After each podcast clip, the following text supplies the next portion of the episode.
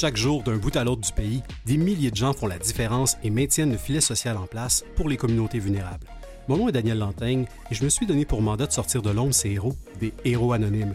Aujourd'hui, émission spéciale, grand bonheur de vous présenter une personne extraordinaire qui a certainement une vision différente de la vie. Installez-vous confortablement car vous êtes sur le point de plonger dans un monde où les gens qui n'ont rien d'ordinaire accomplissent des choses assurément extraordinaires. Bienvenue à cette deuxième saison des Héros Anonymes.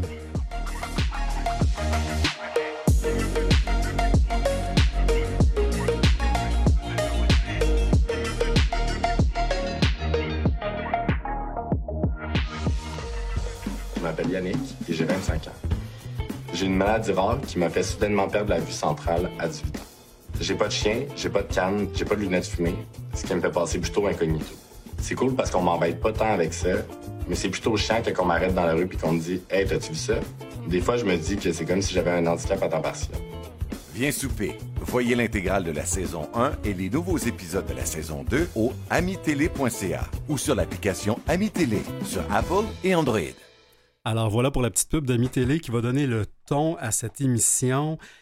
Comme je vous ai déjà dit, dans cette deuxième saison-là, on a eu une envie folle, tiens, qui était de vous présenter non seulement des organismes extraordinaires, parce qu'il y en a évidemment plusieurs au Québec, mais aussi des gens qui sont tout autant d'exceptions, qui travaillent bien souvent dans l'ombre et qui méritent, euh, envoyez-moi un peu plus de lumière.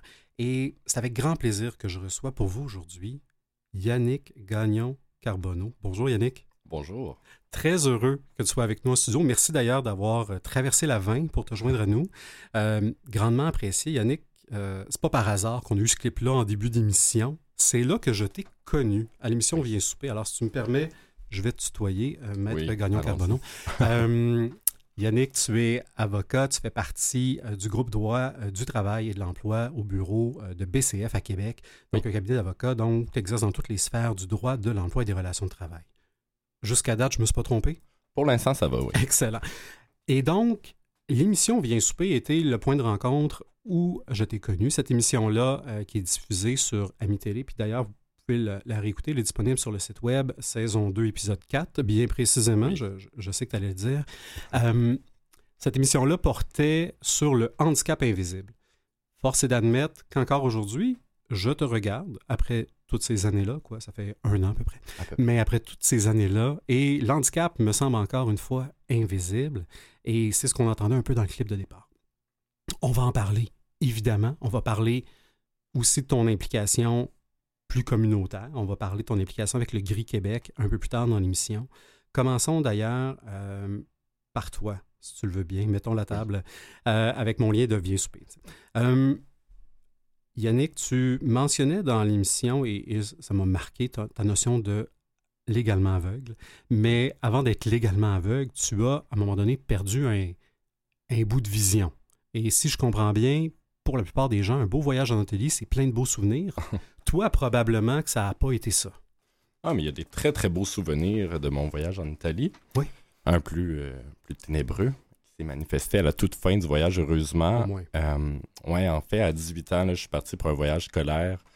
Euh, bon, j'avais des, des petites prémices là, d'une, d'une vision qui commençait à baisser tranquillement, pas vite. Des médecins qui ne comprenaient pas, des tests qui avaient été faits, mais aucun diagnostic de posé. On m'avait averti là, que ça pouvait peut-être être ce qu'on appellera plus tard la neuropathie optique héréditaire de Leber. Euh, mais bon, en toute connaissance de cause, j'ai décidé quand même d'aller en voyage, euh, sachant peut-être que ma vision allait euh, diminuer drastiquement euh, à un moment donné. Et c'est ce qui est arrivé finalement à la fin du voyage. parce qu'il faut comprendre, au début, c'est un œil qui est affecté, donc un arbre optique sur deux qui est affecté. Donc, puis finalement, trois semaines après, environ après les premières manifestations, ben, le, le deuxième œil a suivi, tout simplement. Le premier doit quand même déjà être pas évident à, à gérer puis à, à réaliser ou, Ouais, ben ou c'est plus sournois que ça. ouais. C'est plus sournois que ça parce que le, le premier œil, c'est, faut comprendre, c'est, c'est des, des manifestations de basse vision. là. donc, comme des symptômes qui apparaissent, donc des maux de tête qui apparaissent, la vision un peu floue d'un œil et tout, mais euh, en même temps que l'autre œil embarque, ben le, le premier qui était pas très très fort, mais comme Ouais. il descend. OK, ça, ça, ça donne un petit entrain de, de Ben, c'est ça, là. mettons. Ouais, ouais. On dit que le deuxième œil suit, mais finalement, les, les, c'est pas mal les deux yeux en même temps. là. Il n'y en a pas un pour rattraper l'autre, dans le fond. Exact. Euh, la neuropathie optique héréditaire de Lebert, voilà. Oui. Euh, c'est pas un terme que j'entends souvent, euh, je vais t'avouer. Euh, je sais que tu es une bébête rare, ça, ça j'ai Ah j'ai- oui. pas besoin de cette maladie-là pour le savoir. Euh, est-ce que tu as une idée de ça touche combien de gens? Ou est-ce que c'est extrêmement orphelin comme maladie? Ben, c'est une maladie qui est orpheline, oui, certainement. Euh, le nombre exact, je ne pourrais pas dire. Je sais que c'est plus répandu en Europe euh, Ah qu'au oui? Canada, par contre. Oui. D'où l'Italie. Ah oui, ben c'est Voilà. ça, d'où l'Italie. Je voulais aller euh, voir les miens. Mais non, c'est ça. Je pourrais pas dire exactement le même le nombre et je voudrais surtout pas dire un, un nombre qui ne correspond pas finalement. Tout ce que je sais, c'est que c'est une maladie dite rare. Là, Ouais. Donc, puis moi, personnellement, j'en connais très très peu. Puis disons que ceux qui ont la maladie au Québec, je crois qu'on on a entendu parler les uns des autres, là, peut-être. Parfait. Donc, si jamais il y en a d'autres, euh, Yannick Manifestez-vous. Gagnon Carbonneau, vous me trouvez partout, sur tout bon réseau euh, social. Je vous invite à me rejoindre. L'appel est lancé. Euh, évidemment, euh, je sais pas ce que c'est d'avoir moins de vision. Quand tu parlais de basse vision, ces éléments-là, euh, à part avoir porté des lunettes de lecture dans ma vie, là, c'est à peu près tout ce que je connais de la vision. Concrètement, aujourd'hui, euh, en 2023, si tu te compares au avant, quand tu avais une vision qui était un peu plus complète, c'est quoi la grosse différence dans ton quotidien, notamment? là? Ben, la grosse différence, euh, tu sais, je, je dis souvent que tout a changé et rien n'a changé en même temps. là. Mm. Euh, c'est donc que je pense que la grande différence est dans, euh, dans l'accomplissement du quotidien, donc dans la- dans l'autonomie surtout en fait. là. Ce qu'il faut comprendre quand on dit, parce que c'est très très abstrait là, pour quelqu'un justement qui, qui ne le vit pas, là, parce qu'on me voit dans la rue, euh, je n'ai pas de canne, je n'ai pas de chien, euh, je n'ai pas de tout ce qui peut être étiqueté à la, à la déficience visuelle finalement. Euh, c'est certain que dans mon bureau, j'ai des loupes, j'ai des logiciels d'agrandissement sur mon- mes ordinateurs, des trucs comme ça. Sur mon téléphone, j'ai une application qui me permet d'agrandir et tout. Mais quand on me regarde concrètement, on ne le sait pas. D'où l'appellation handicap invisible. Ouais, handicap invisible. Euh, mais ce que ça change concrètement, c'est que je ne vois pas les visages. Je ne peux pas reconnaître donc les gens. Euh, je ne peux pas lire le texte. En fait, la vision centrale que j'ai perdue, c'est la vision des détails qu'on appelle. C'est donc que je regarde en face de moi, donc euh, Daniel, t'es en avant de moi, ben je, je ne te vois pas finalement. Mais je peux très bien voir que il y a une lampe à gauche et qu'il y a une porte à droite. Ça, Je les vois. Par contre, si c'était des personnes, ces objets, ben je pourrais voir qu'elles sont là, mais je pourrais pas les reconnaître parce que la vision périphérique ne permet pas la reconnaissance des visages, ne permet pas la lecture. Donc, je pourrais pas, même si je vois une affiche à droite, je, je ne pourrais pas la lire. Faut que, faut Mm. nécessairement que je la mette au centre de moi puis que je l'approche suffisamment pour que le détail n'en soit plus un pour, euh, pour la vision centrale. Ça peut être très, très abstrait, Ben, mais au final, dans un quotidien, ce que ça fait, ce qui a changé notamment, c'est que je ne peux plus conduire, heureusement pour le monde entier. Ben, tout à fait. La société s'en porte bien, j'en oui, suis ben, il m'en convaincu. remercie aussi. Euh, donc, ça, je ne peux plus lire sans appareil, je ne peux plus lire sans assistance, synthèse vocale ou agrandissement visuel. Euh, donc, c'est principalement ça. Tu sais, moi, je peux me promener dans la rue sans problème. Je ne, je ne trébucherai que très peu sur les obstacles au sol. Mais euh, peut-être que la, la petite pancarte sournoise qui est à la hauteur de mes yeux et qui flotte par un petit fil suspendu, euh, peut-être que je vais la manger en pleine face. Ça, c'est- une possibilité. Ça peut m'arriver à moi aussi pour, pour bien d'autres raisons.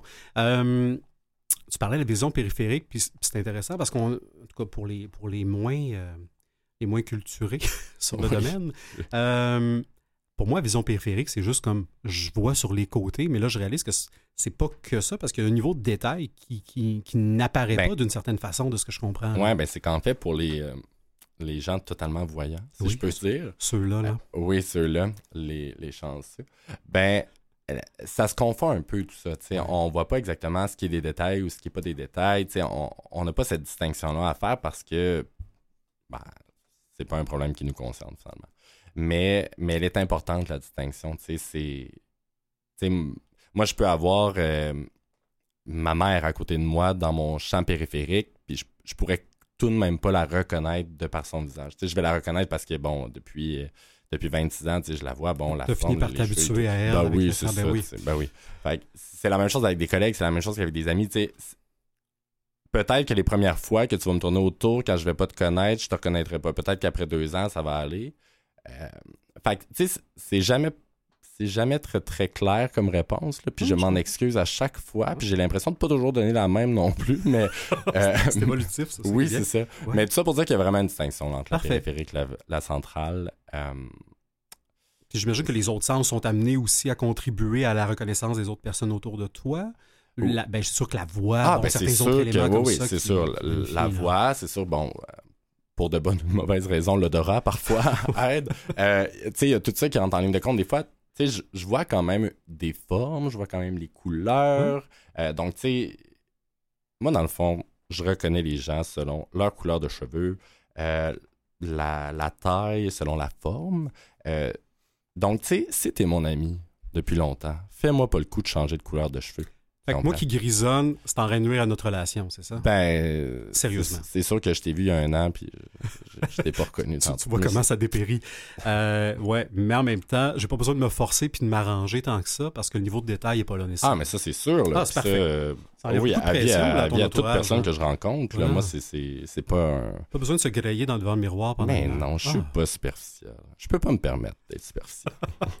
tu, pourrais, tu pourrais donc, je comprends, je comprends mieux, je pense, que ça peut amener dans, dans, dans les différences de ton quotidien. Puis, puis en même temps, tu me dis ça, je t'ai vu arriver tantôt en studio, euh, tu sais, Catherine qui recherchait cette émission, puis moi, on est descendu. Enfin, on va aller, on va aller l'aider. Mais tu sais, sérieusement, c'est toi qui m'as tenu, c'est toi qui m'as tenu à la porte pour rentrer. Euh, t'as monté les marches comme si de rien n'était, puis t'avais l'air à, à naviguer euh, ici comme si t'étais un grand habitué de venir à, à Canal M, euh, ce qui n'est pas le cas.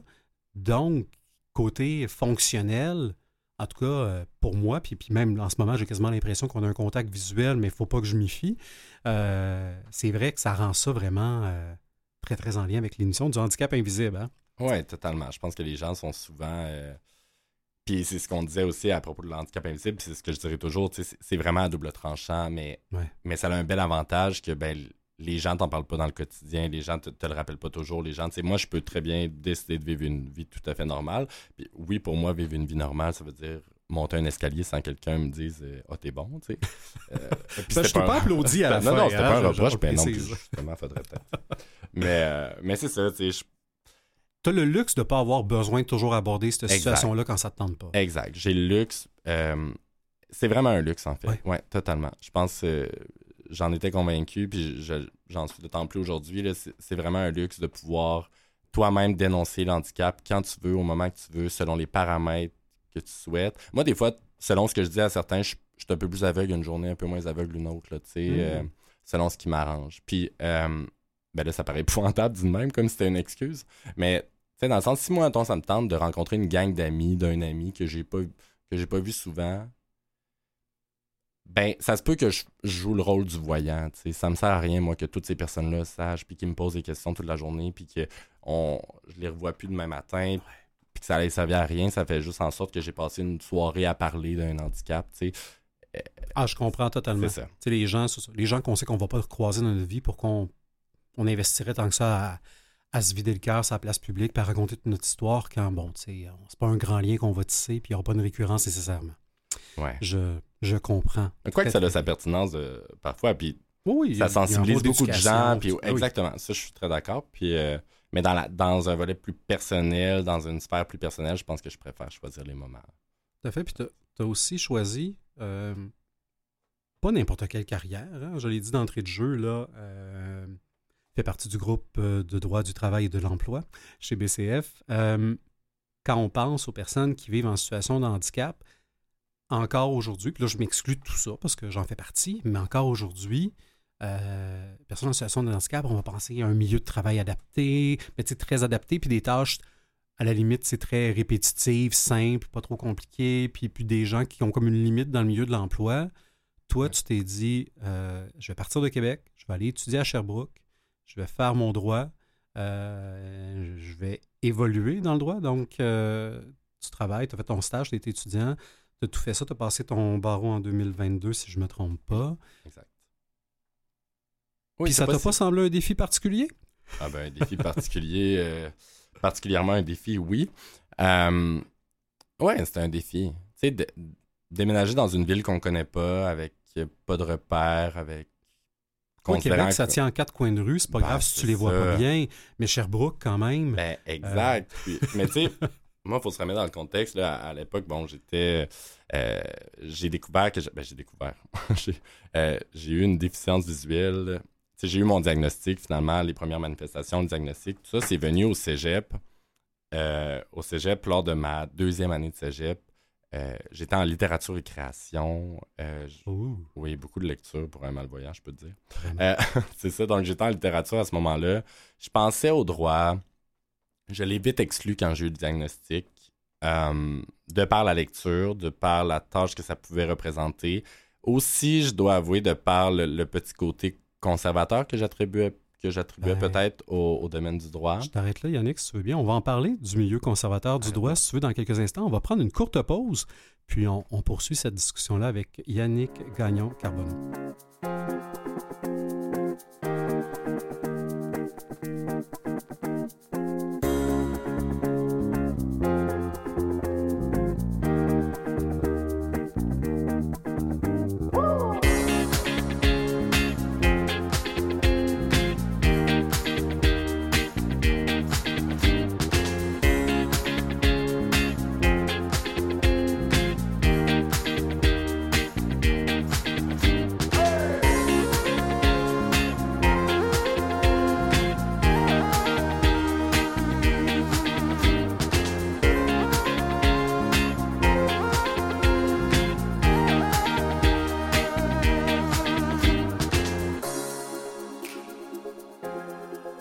Connais beaucoup d'avocats, peut-être trop pour mon jeune âge, mais euh, j'ai pas croisé beaucoup, en tout cas ce que je cherche, mais en même temps, comme tu as un handicap invisible, peut-être que j'en ai croisé plein, mais j'ai pas croisé beaucoup d'avocats qui m'apparaissaient en situation de handicap dans ma vie. Euh, mon image est peut-être erronée, mais en même temps, quand toi, tu as eu l'idée, ou en tout cas, pas juste, pas juste une épiphanie que tu as eue, mais que tu as eu le goût de poursuivre, puis t'en aller en études en droit, euh, est-ce que ce bout-là t'a fait peur de peut-être pas avoir beaucoup de modèles de, auxquels on peut s'associer puis se dire, ben hey, oui, il y en a plein, parfait, je vois que le chemin est tracé d'avance, je fonce dans le tas, il n'y a pas de souci. J'imagine qu'il n'y en avait pas tant que ça, des modèles auxquels tu as pu te référer? Non, il n'y en avait pas tant que ça. Puis euh, c'est ce qui explique aussi euh, pourquoi je participe à différentes initiatives aujourd'hui. Euh, puis pas que j'essaie de me faire connaître, là, mais j'essaie de faire connaître l'handicap. Puis si ça doit passer par moi, ben OK. Ben, tant mieux, tant mieux. Ben oui, c'est ça, tant mieux. Puis, puis tu sais, d'être un, oui, un modèle, mais un modèle positif. Puis de. de- Parce que moi, évidemment, quand j'ai envisagé le droit, c'est sûr que je suis allé sur Google, taper euh, avocat aveugle, avocat déficience visuelle. Euh, Il y a des trucs qui sortaient. Il y en a, il y en a. Puis il y en a complètement aveugles en cécité totale qui pratiquent le droit depuis des années, depuis une époque où est-ce que euh, on n'avait pas la technologie qu'on a aujourd'hui. Je pense que c'est un des facteurs qui explique pourquoi on, on a très peu d'avocats ou de professionnels en général qui ont des déficiences visuelles ou des handicaps autres, c'est que la technologie est beaucoup plus avancée aujourd'hui. Et moi, elle me Ouais. permet de, de lire avec le même temps de lecture que n'importe qui, que n'importe quelle personne qui a, qui a une bonne vision. Donc, c'est certain que c'est un des facteurs, mais en même temps, c'est ce qui explique peut-être qu'on n'a pas encore beaucoup de modèles.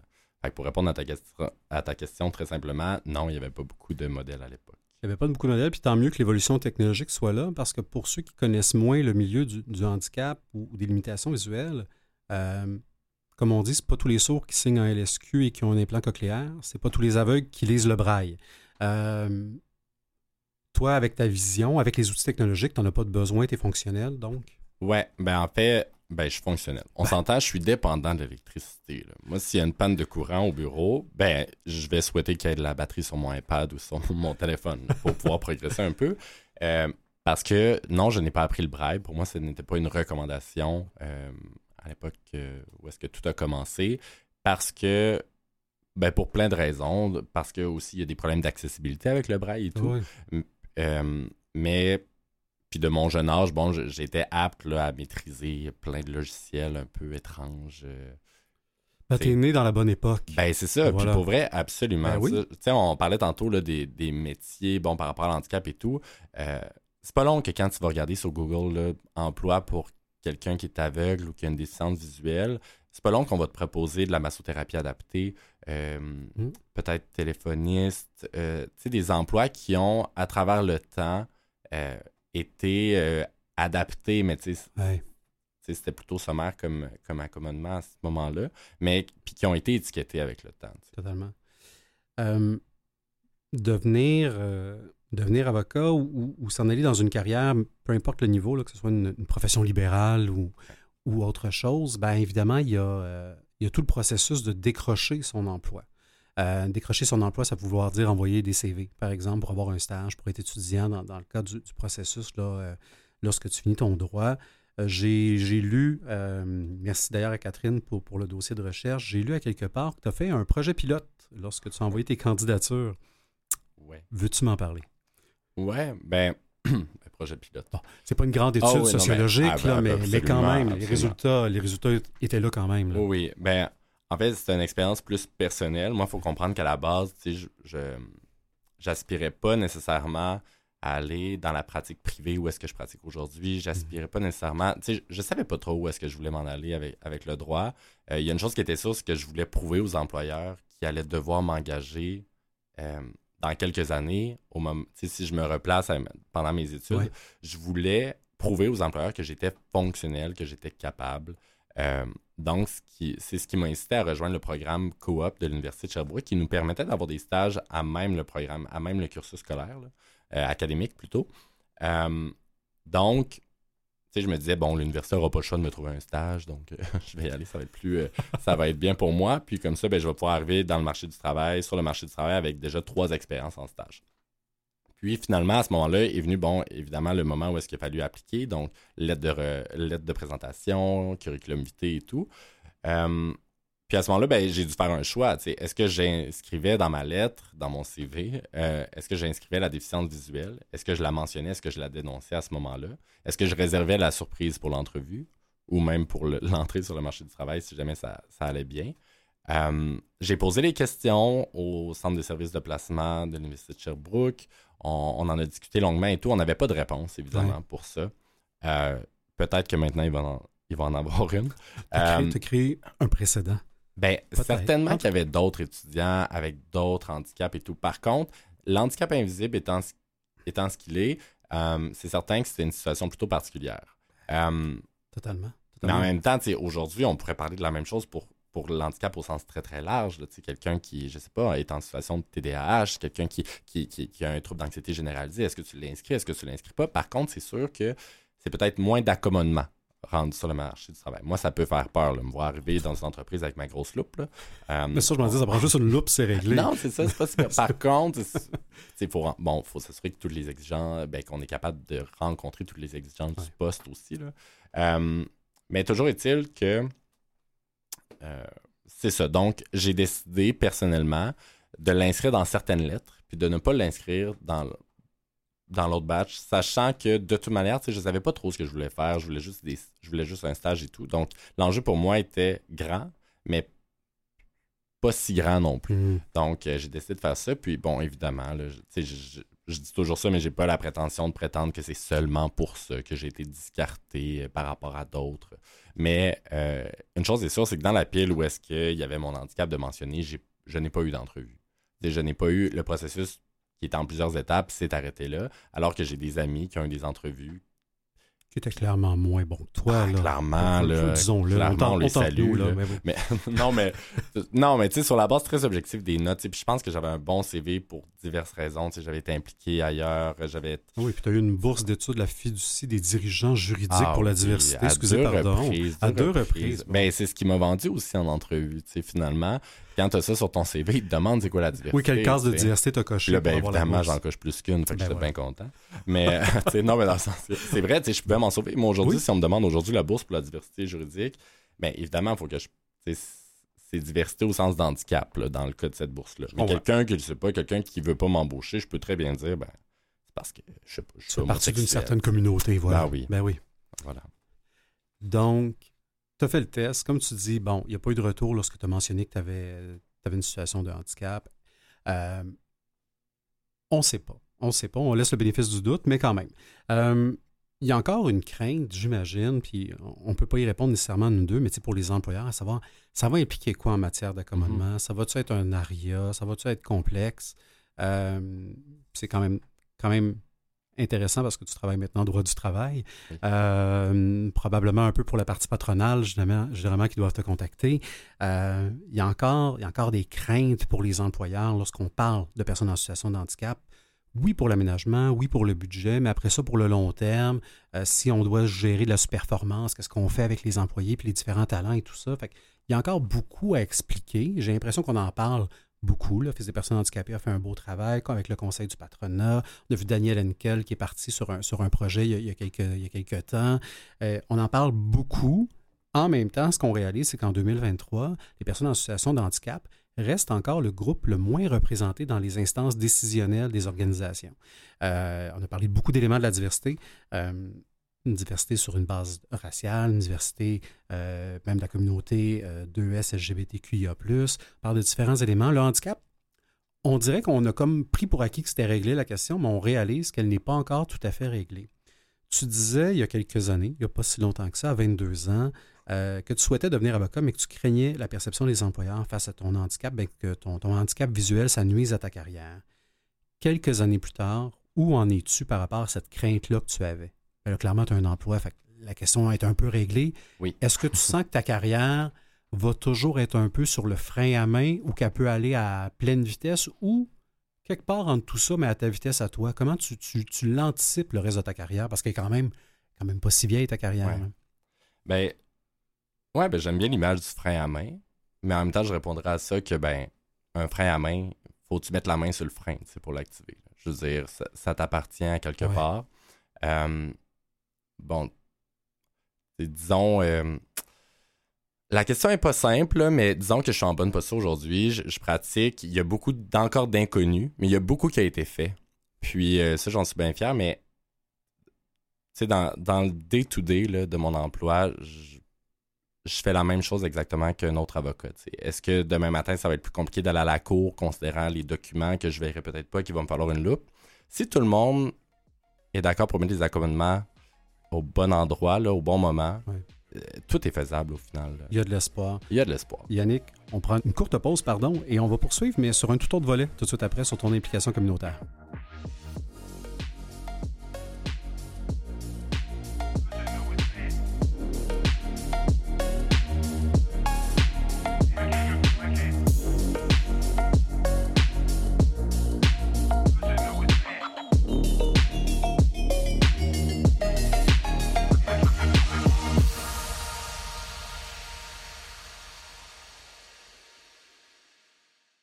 Vous écoutez Les Héros Anonymes avec Daniel Lantaigne.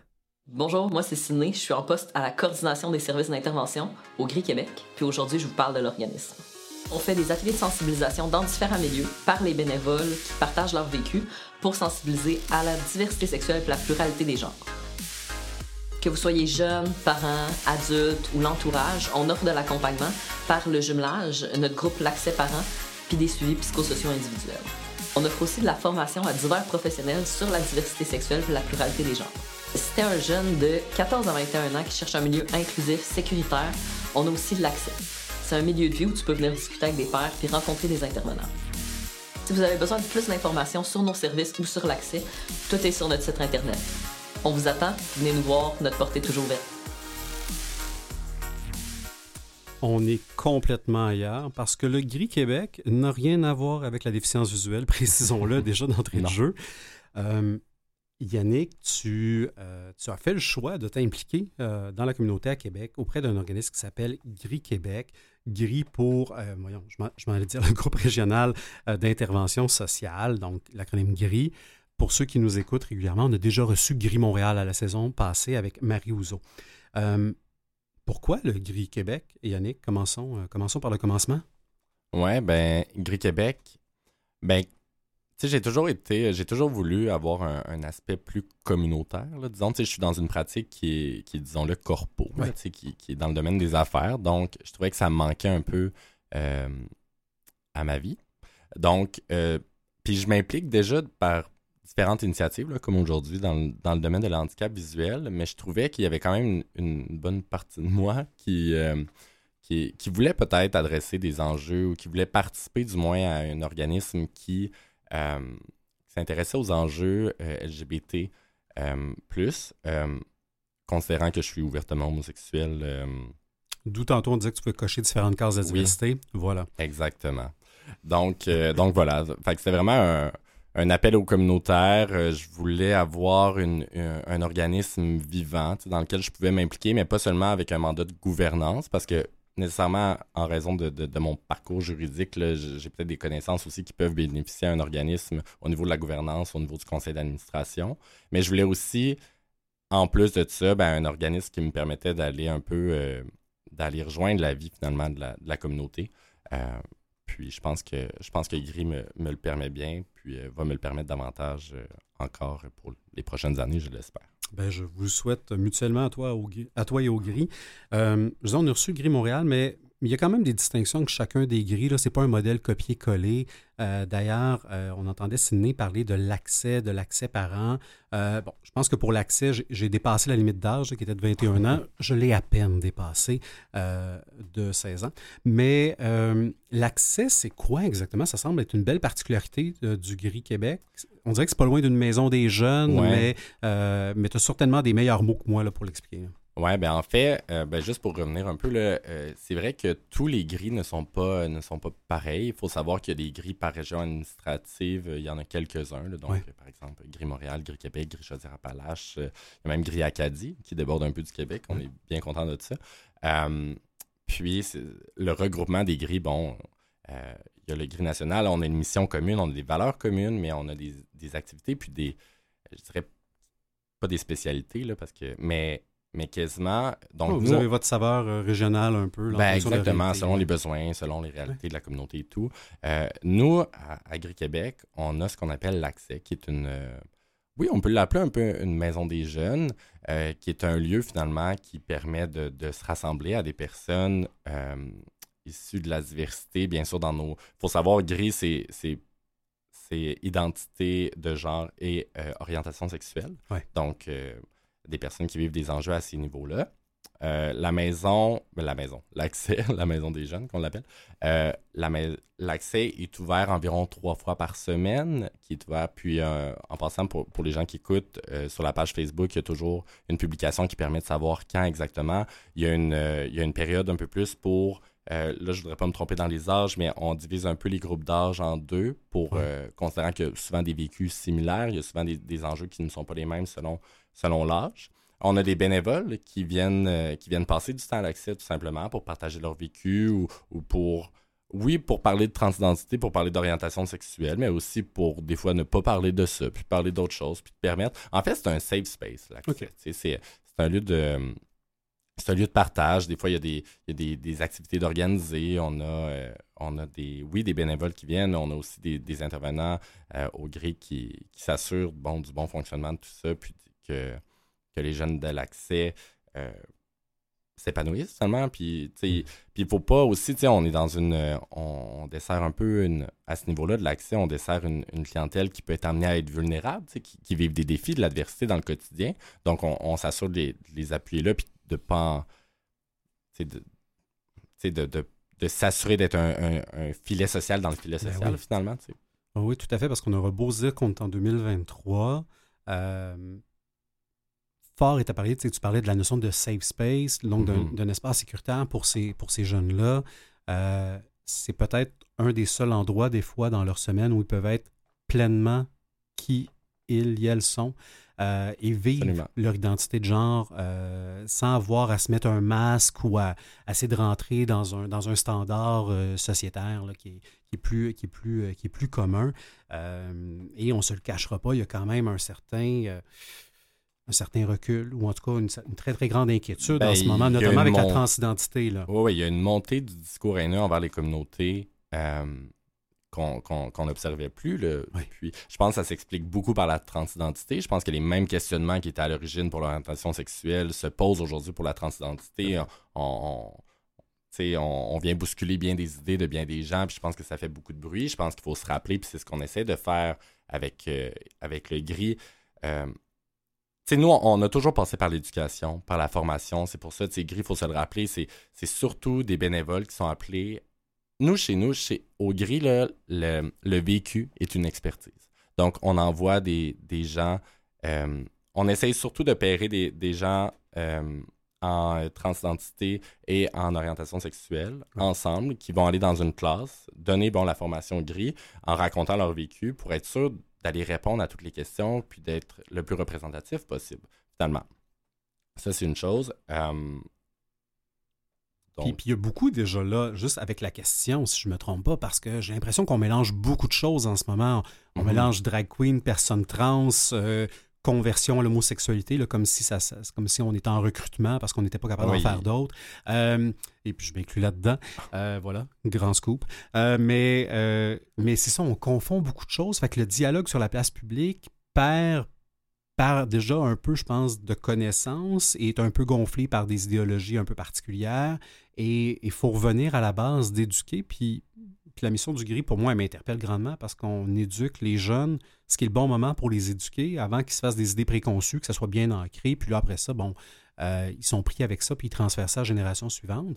Que la mission du gris, comme vous dites, d'être dans l'éducation, euh, pour moi, elle, est- elle a toujours été pertinente. Euh, puis elle s'est adaptée aussi en fonction des réalités. Là, probablement qu'on euh, on était plus c'est ça, dans l'homosexualité, là, euh, Mhm. les personnes euh, du même sexe ensemble.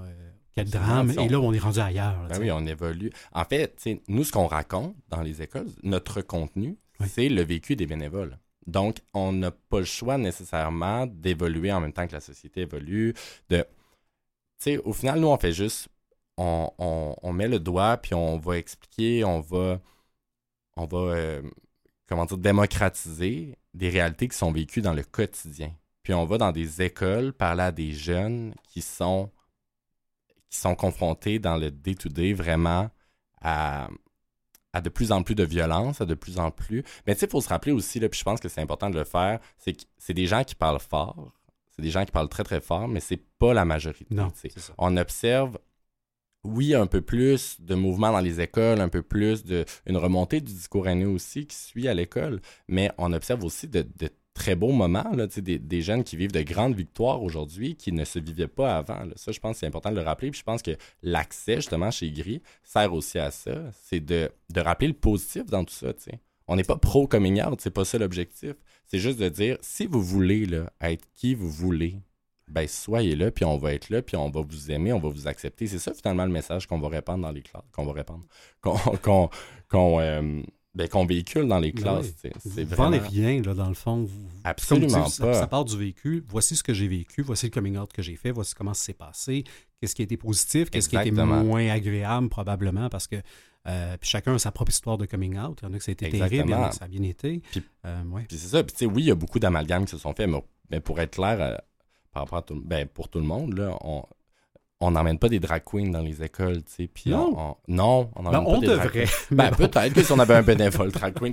Non, mais tu sais, c'est- pas ça, là. Tu sais, c'est pas. Faut distinguer, bon, l'heure du compte, là, qui a été si, euh, bon, euh, médiatisée. Euh, faut distinguer les, les conférences qui sont faites, là, de, de grilles qui sont adaptées, là, selon le, selon le, le niveau. Tu sais, on sait à qui on s'adresse, là. Puis on, on, on envoie des gens qui ont vécu ce que beaucoup de jeunes dans les classes vivent. Puis les autres, là, qui sont qui ne s'inscrivent pas dans la, dans la communauté, qui sont des alliés, ben tant mieux si c'est des gens qui vont être sensibilisés par le message. Puis tant mieux, parce que ces gens-là vont avoir un ami demain qui va peut-être faire un coming ou ces gens-là vont avoir de la famille ou peu importe. Fait faut préparer ces gens-là aussi. Puis faut, tu sais, il y a une des missions de l'école qui est de socialiser, de, de rendre les, les jeunes aptes à vivre en société, dans une société dite sociale. Donc, on n'a pas le choix d'adresser ces enjeux-là, puis c'est de l'éducation. tout passe par l'éducation. Plus on est renseigné, plus on est intelligent. Et, et là, je trouve en ce moment que notre, euh, notre intelligence collective est mise à mal un, peu à certains égards. Euh, il y a du dérapage à différents niveaux. Là, ceux qui parlent fort, mais qui sont peu nombreux sur les médias sociaux. Il y a du dérapage politique. On a, on a politisé beaucoup les toilettes non genrées. On a Mhm. politisé beaucoup Mix Martin. Euh, il, y a, il y a beaucoup de dossiers en ce moment qui, comme je disais, qui entremêlent beaucoup de notions. Puis là, à un moment donné, on, s'écarte un peu du sujet puis de la réalité des gens. Euh, comment, euh, oui, il y a le partage des vécus avec le, avec le gris qui fait un, travail extraordinaire. Il y a les gens qui prennent la parole. Euh, on l'a vu. Bon, le gris s'est probablement positionné. D'autres organismes comme l'Alliance Arc-en-Ciel s'est positionné par rapport à différents éléments. Euh, des fois, on a l'impression que euh, ça devient comme un dialogue, euh, pas un dialogue de sourds, mais entre nous, on est convertis, on le sait.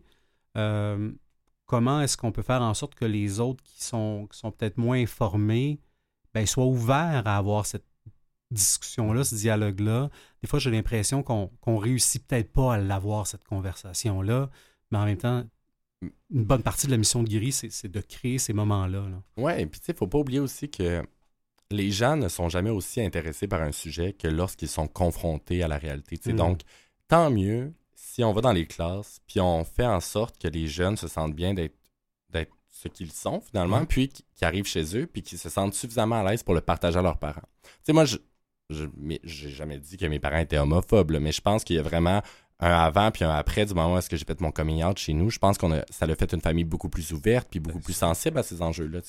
Donc, puis encore là, je suis pas pro coming out. Chacun le vit comme il veut, mais je pense que de rendre ça possible, de rendre, de, de, faire finalement, pourquoi l'accès c'est un safe space, c'est pourquoi ça devrait pas être partout un safe space tout le temps. Je, je sais que c'est hyper illusoire là, comme, comme discours, mais mais j'y crois.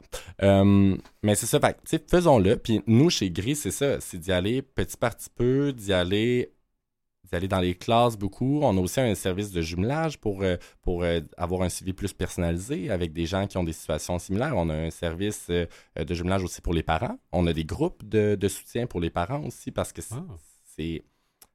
Ah. oui, c'est un défi pour l'enfant, évidemment, mais c'en est un aussi pour les parents, un autre niveau, évidemment, mais c'en est un. Euh, il doit être adressé, il doit être pris en compte. Puis, chez Gros, on offre ça aussi. Euh, mais on axe beaucoup, beaucoup sur la formation, sur l'éducation toujours. Puis je pense que c'est vraiment la clé. C'est certainement la clé. Euh, et, bien que depuis 2016, la Charte des droits et libertés interdit la discrimination basée sur l'identité de genre, il y a une situation qui est préoccupante. On l'a nommée, elle est là. Je pense qu'il ne faut pas. faut certainement pas penser que les choses sont acquises on le voit au sud de la frontière, des éléments qu'on aurait pensé acquis, sur lesquels il y a un certain recul. Euh, et pour les gens qui pensent qu'on exagère ou qu'on parle d'une minorité dans une minorité, c'est souvent le dialogue qui revient, dire bah, est-ce qu'on est vraiment en train de, refaire des plans d'architecture pour des salles de bain pour une seule personne? Euh, on l'entend souvent.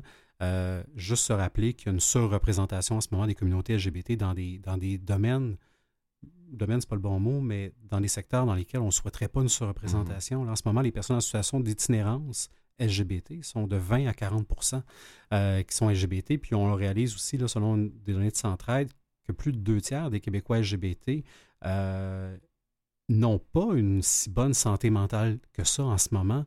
Euh, donc, fort est à parier qu'on ne peut pas dire qu'on est rendu où on devait être rendu et que tout est réglé de manière plus large, au-delà de ton implication en Gris-Québec, c'est quoi ta lecture de la situation euh, par rapport à, tout ce qui se passe en ce moment? Comment toi, ça t'interpelle? Moi, je, personnellement, moi, j'ai fait mon coming out, ça s'est bien passé. Ça a bien été avec ma famille, je suis très chanceux. Euh, j'ai pu adopter un enfant, je suis très chanceux. J'ai pas d'enjeu à l'école. Il, a, été à l'heure du compte avec Barbada, puis il a survécu. Euh, il n'est pas devenu gay. Ah. Je pense pas que ça aurait joué dans, dans tout ça, mais mais tu sais, je regarde tout ça qui pour moi était acquis et facile, puis on dirait, je me dis, ben, peut-être que dans quelques années, ça sera peut-être pas aussi facile que ça pour un couple de même sexe d'adopter un enfant. Euh, ça sera peut-être pas aussi facile que ça, telle, telle, telle chose. Puis, puis pour la première fois depuis plein d'années, parce que je, suis homosexuel à temps plein depuis quelques années, depuis pour la première fois, j'ai un peu peur.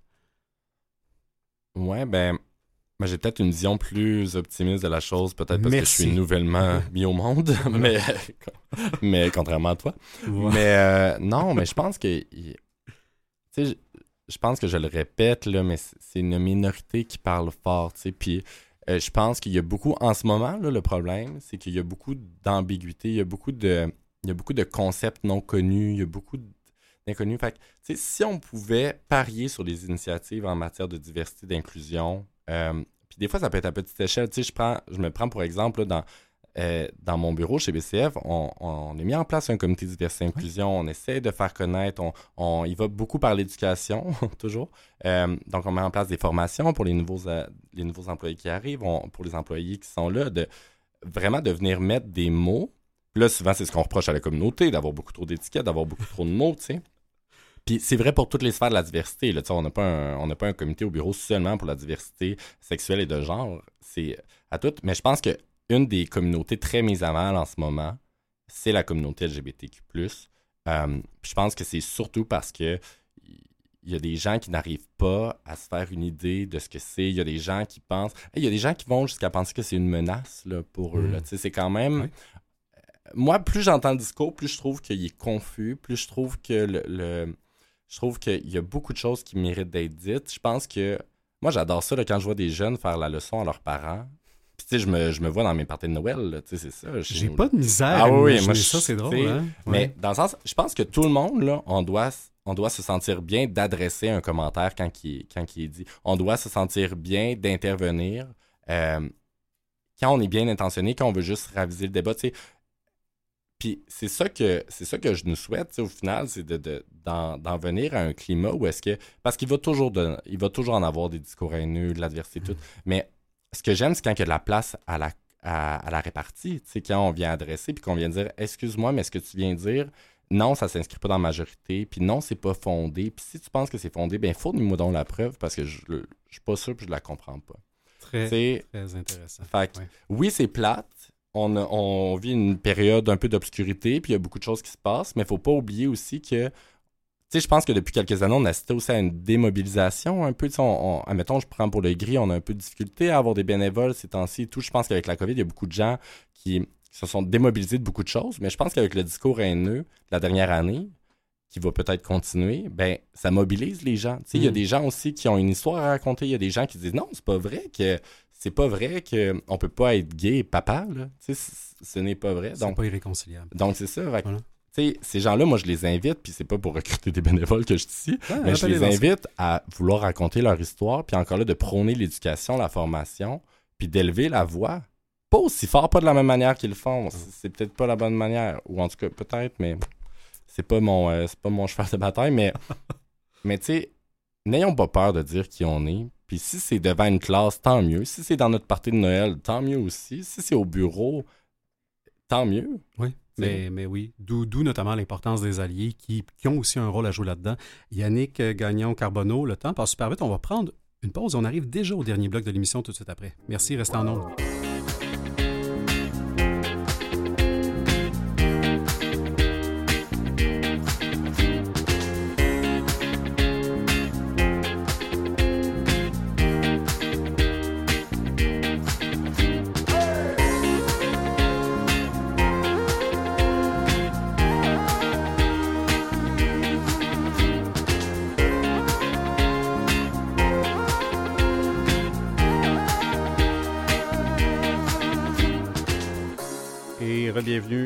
Des héros anonymes hyper intéressante, émission spéciale avec Yannick Gagnon-Carbonneau.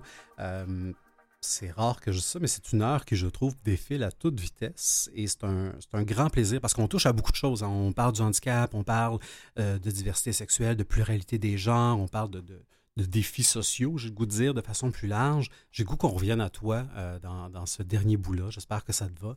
Euh, il y a un mot qui est presque devenu un buzzword, mais je trouve, euh, puis il y a sûrement un bon terme pour dire buzzword en français, un, mot qui buzz. Euh, voilà, c'est ma traduction libre, mais, euh, mais je trouve qu'il colle quand même bien ta peau, et c'est le mot résilience. On l'entend à toute sauce. La résilience, elle, est, quasiment attendue de chaque humain, on dirait en ce moment. Puis, puis c'est comme si les gens qui n'étaient pas résilients étaient paresseux, mais c'est pas ça du tout pour moi la résilience. Je pense foncièrement que tu es une personne résiliente. Euh, J'aime mieux le terme résilient que courageux, Euh, mais ça c'est très personnel. Te considères-tu comme une personne résiliente? Oui. Merci. C'était ça. C'est tout. C'était ça ma question, c'était ça la réponse, voilà. Mais non, mais c'est ça que je me considère comme une personne résiliente, puis c'est pas pour- seulement pour pouvoir le, le dire en entrevue. Euh, mais je pense que n'importe qui qui vit avec une situation de handicap au quotidien, n'importe qui qui s'inscrit dans une. Ben, qui s'inscrit. Qui, qui appartient à la communauté LGBTQ, c'est nécessairement. Quand tu relèves d'une minorité, là, t'es es face à de l'adversité au quotidien. Puis des fois, c'est à petite, à grande échelle. sais. On n'est plus à l'ère de la discrimination directe. On n'est plus à l'ère où est-ce que, ben, tristement, on y revient, on dirait, là. Mais on, est surtout à l'ère aujourd'hui de la discrimination indirecte, la discrimination systémique. On fait face à des systèmes qui sont un peu archaïques. Parfois, on fait face à des, des, des, des, des, des cultures qui traînent dans le temps un peu. Là. Donc, euh, puis je pense que c'est beaucoup ça avec les communautés LGBTQ aujourd'hui. C'est surtout ça, en fait. Donc, nécessairement, euh, ces gens-là doivent faire preuve de résilience parce que chaque jour, tu survis au précédent. Donc, c'est ça, la, résilience, c'est la faculté de composer et puis de, de, se remettre en état après une épreuve. Donc, nécessairement, la résilience, c'est pas, pas acquis, hein, c'est comme le bonheur. Je veux dire, tu peux être résilient aujourd'hui, puis l'autre épreuve arrive demain, puis faut. J'ai fait preuve de résilience à plusieurs moments dans ma vie déjà. Puis probablement que ça va revenir. Ben, sans ben, doute que ça va revenir. Ben on ne le souhaite pas toujours, mais mais c'est ça. Oui, brièvement, là, très brièvement, mais très longuement, euh, oui, je, je, me considère comme quelqu'un de résilient. Je trouve que c'est une, une qualité dont je, je suis plutôt fier. Mais en même temps, c'est une qualité qui est loin d'être unique euh, à moi et qui est partagée par, euh, des, par tout le monde au final. Justement parce que je dis, tu n'es pas nécessairement fondamentalement résilient, mais tu as fait preuve de résilience souvent. Donc, donc je le souhaite à tous d'être résilients. Essayons d'être résilients. Et, euh, Puis tu sais, la résilience est plus facile pour certains que pour d'autres parce que justement, le défi n'est pas toujours de la même taille. Je, je parle toujours du fait que j'ai une déficience visuelle, puis que je suis légalement aveugle, mais je ne suis pas aveugle. Et ça, je tiens à le mentionner à chaque fois que je fais des entrevues, des trucs comme ça, parce qu'il y a une il y a une distinction fondamentale, puis c'est pas une question d'étiquette, là, on n'est plus là, là, mais entre être aveugle et avoir une déficience visuelle, euh, les défis ne sont pas les mêmes pour les mm-hmm. personnes, puis je pense que j'ai eu beaucoup de chance au final d'atterrir avec une déficience visuelle et non une cécité complète. Oui. En partie parce que c'est un handicap invisible, puis tout ce qu'on a dit déjà, mais aussi juste parce que les, défis sont vraiment autres. Sont, des fois sont moins pires, des fois sont pires, mais, mais sont, sont simplement autres. Donc euh, voilà. Ma courte réponse. Ben oui, mais, mais merci pour, euh, pour cette, euh, cet esprit de synthèse. mais tu parlais des intervenants du gris, comment tout ça part du vécu. Tu as ton vécu, tu as, ton vécu, pardon, tu as ton bout de chemin que tu as fait. Demain matin, un autre jeune avec la même, la même situation, avec la même orientation, aura probablement un chemin tout à fait différent, et ça, même s'il fait preuve à plein de moments de beaucoup de résilience. Euh, qu'est-ce qu'on peut dire à, ces jeunes-là, et moins jeunes, qui, euh, qui vivent en situation soit de handicap, ou qui vivent et qui, ne l'ont pas encore exprimé au grand jour, euh, dans, ce qu'on appelle maintenant la diversité sexuelle, la pluralité des genres et qui n'ont pas été encore, euh, ben, sont pas encore prêts peut-être à s'identifier pleinement pour qui ils sont vraiment. Ces gens-là qui ont peut-être peur, qui ne savent pas trop comment ça va être accueilli, qu'est-ce qu'on peut leur envoyer comme message d'espoir? Parce que clairement, tu es plus positif que moi, on l'a bien, bien nommé tantôt. Ah, c'est pas simple, hein? Ben, c'est pas simple, mais en même temps, c'est tellement simple. Puis c'est même cliché. Parfois, mm. souvent, on va dire lâchez pas, le meilleur s'en vient et tout, mais tu sais, ayons pas peur d'être curieux, ayons pas peur d'aller voir ce qui se fait. Il y a beaucoup, beaucoup d'organismes. Puis c'est pas juste parce que c'est la thématique de l'émission, mais il y a beaucoup d'organismes qui, qui s'efforcent de mettre en. De, de, de, de, mettre en lumière des modèles. Je pense que n'ayons pas peur d'être, évidemment, d'être qui on est parce qu'on est des modèles, puis on, va inspirer d'autres, puis tout. Mais n'ayons pas peur aussi d'être la personne qui a besoin d'aide à un moment donné, puis de, de, jouer ce rôle. Ben, pas de jouer ce rôle-là, c'est épouvantable ce que je dis, mais de, de saisir l'opportunité que les, organismes nous mettent là, euh, en avant de nous, d'aller. Tu sais, je pense à un jeune, moi, ça change tout, là, une maison, une maison des jeunes, un peu comme l'accès, un service comme l'accès chez Québec. Tu sais, on recule de 20 ans, ben, on recule de 20, 30, 40, 50 ans. C'est plate à dire, mais il y a sans doute des gens qui n'auraient pas du tout la même vie aujourd'hui. Il y aurait sans doute des gens. Puis c'est plate à dire, c'est épouvantable, mais il y a des gens qui auraient peut-être survécu. Oui. Ben oui. ça va aussi loin que ça. Donc, n'ayons pas peur d'être la personne qui a besoin d'aide, qui a besoin de. on va chez le médecin quand on a mal. Mais pourquoi on va pas dans les organismes, on va pas vers les services, on va pas, on va pas chercher l'aide dont, on a besoin. Je pense que c'est je pense que c'est important. Puis moi, je, j'adore ça là, quand les gens m'écrivent personnellement pour me dire comme Bonjour Yannick, je, je, suis au cégep, je me demande. Ou tu sais, l'université me dit non pour telle mesure d'accommodement, qu'est-ce que je fais? Puis là, je me dis, coudon, il veut, il veut-tu un conseil juridique ou il veut un conseil d'amis? Puis, tu sais, ça s'entremêle souvent. Tu es certainement un modèle à, à, ta façon, dans ta portée, dans ce que tu peux faire, au gris, comme, comme en ce moment, en prenant la parole. Euh, tu es un modèle très inspirant, Yannick. Je suis content qu'une simple émission de télé ait fait en sorte que nos chemins se soient croisés.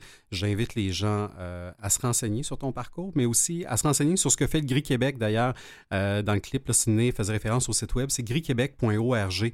Donc, rendez-vous là. Rendez-vous aussi sur la page Facebook. Vous allez avoir toutes les informations sur les différentes disponibilités de l'accès. C'était un grand plaisir. Merci encore, Yannick, d'avoir été avec nous en studio pour cette émission-là. C'est déjà tout pour aujourd'hui. Merci, euh, merci à toi. Merci également à Mathieu Tessier à la mise en onde, Catherine Bourderon à la recherche. Et vous qui êtes à l'écoute, bon, on se donne assurément rendez-vous, j'ose croire, la semaine prochaine, même heure, même poste, alors que j'aurai le plaisir de vous faire découvrir d'autres héros anonymes. Je vous souhaite une très bonne fin de semaine et à très bientôt.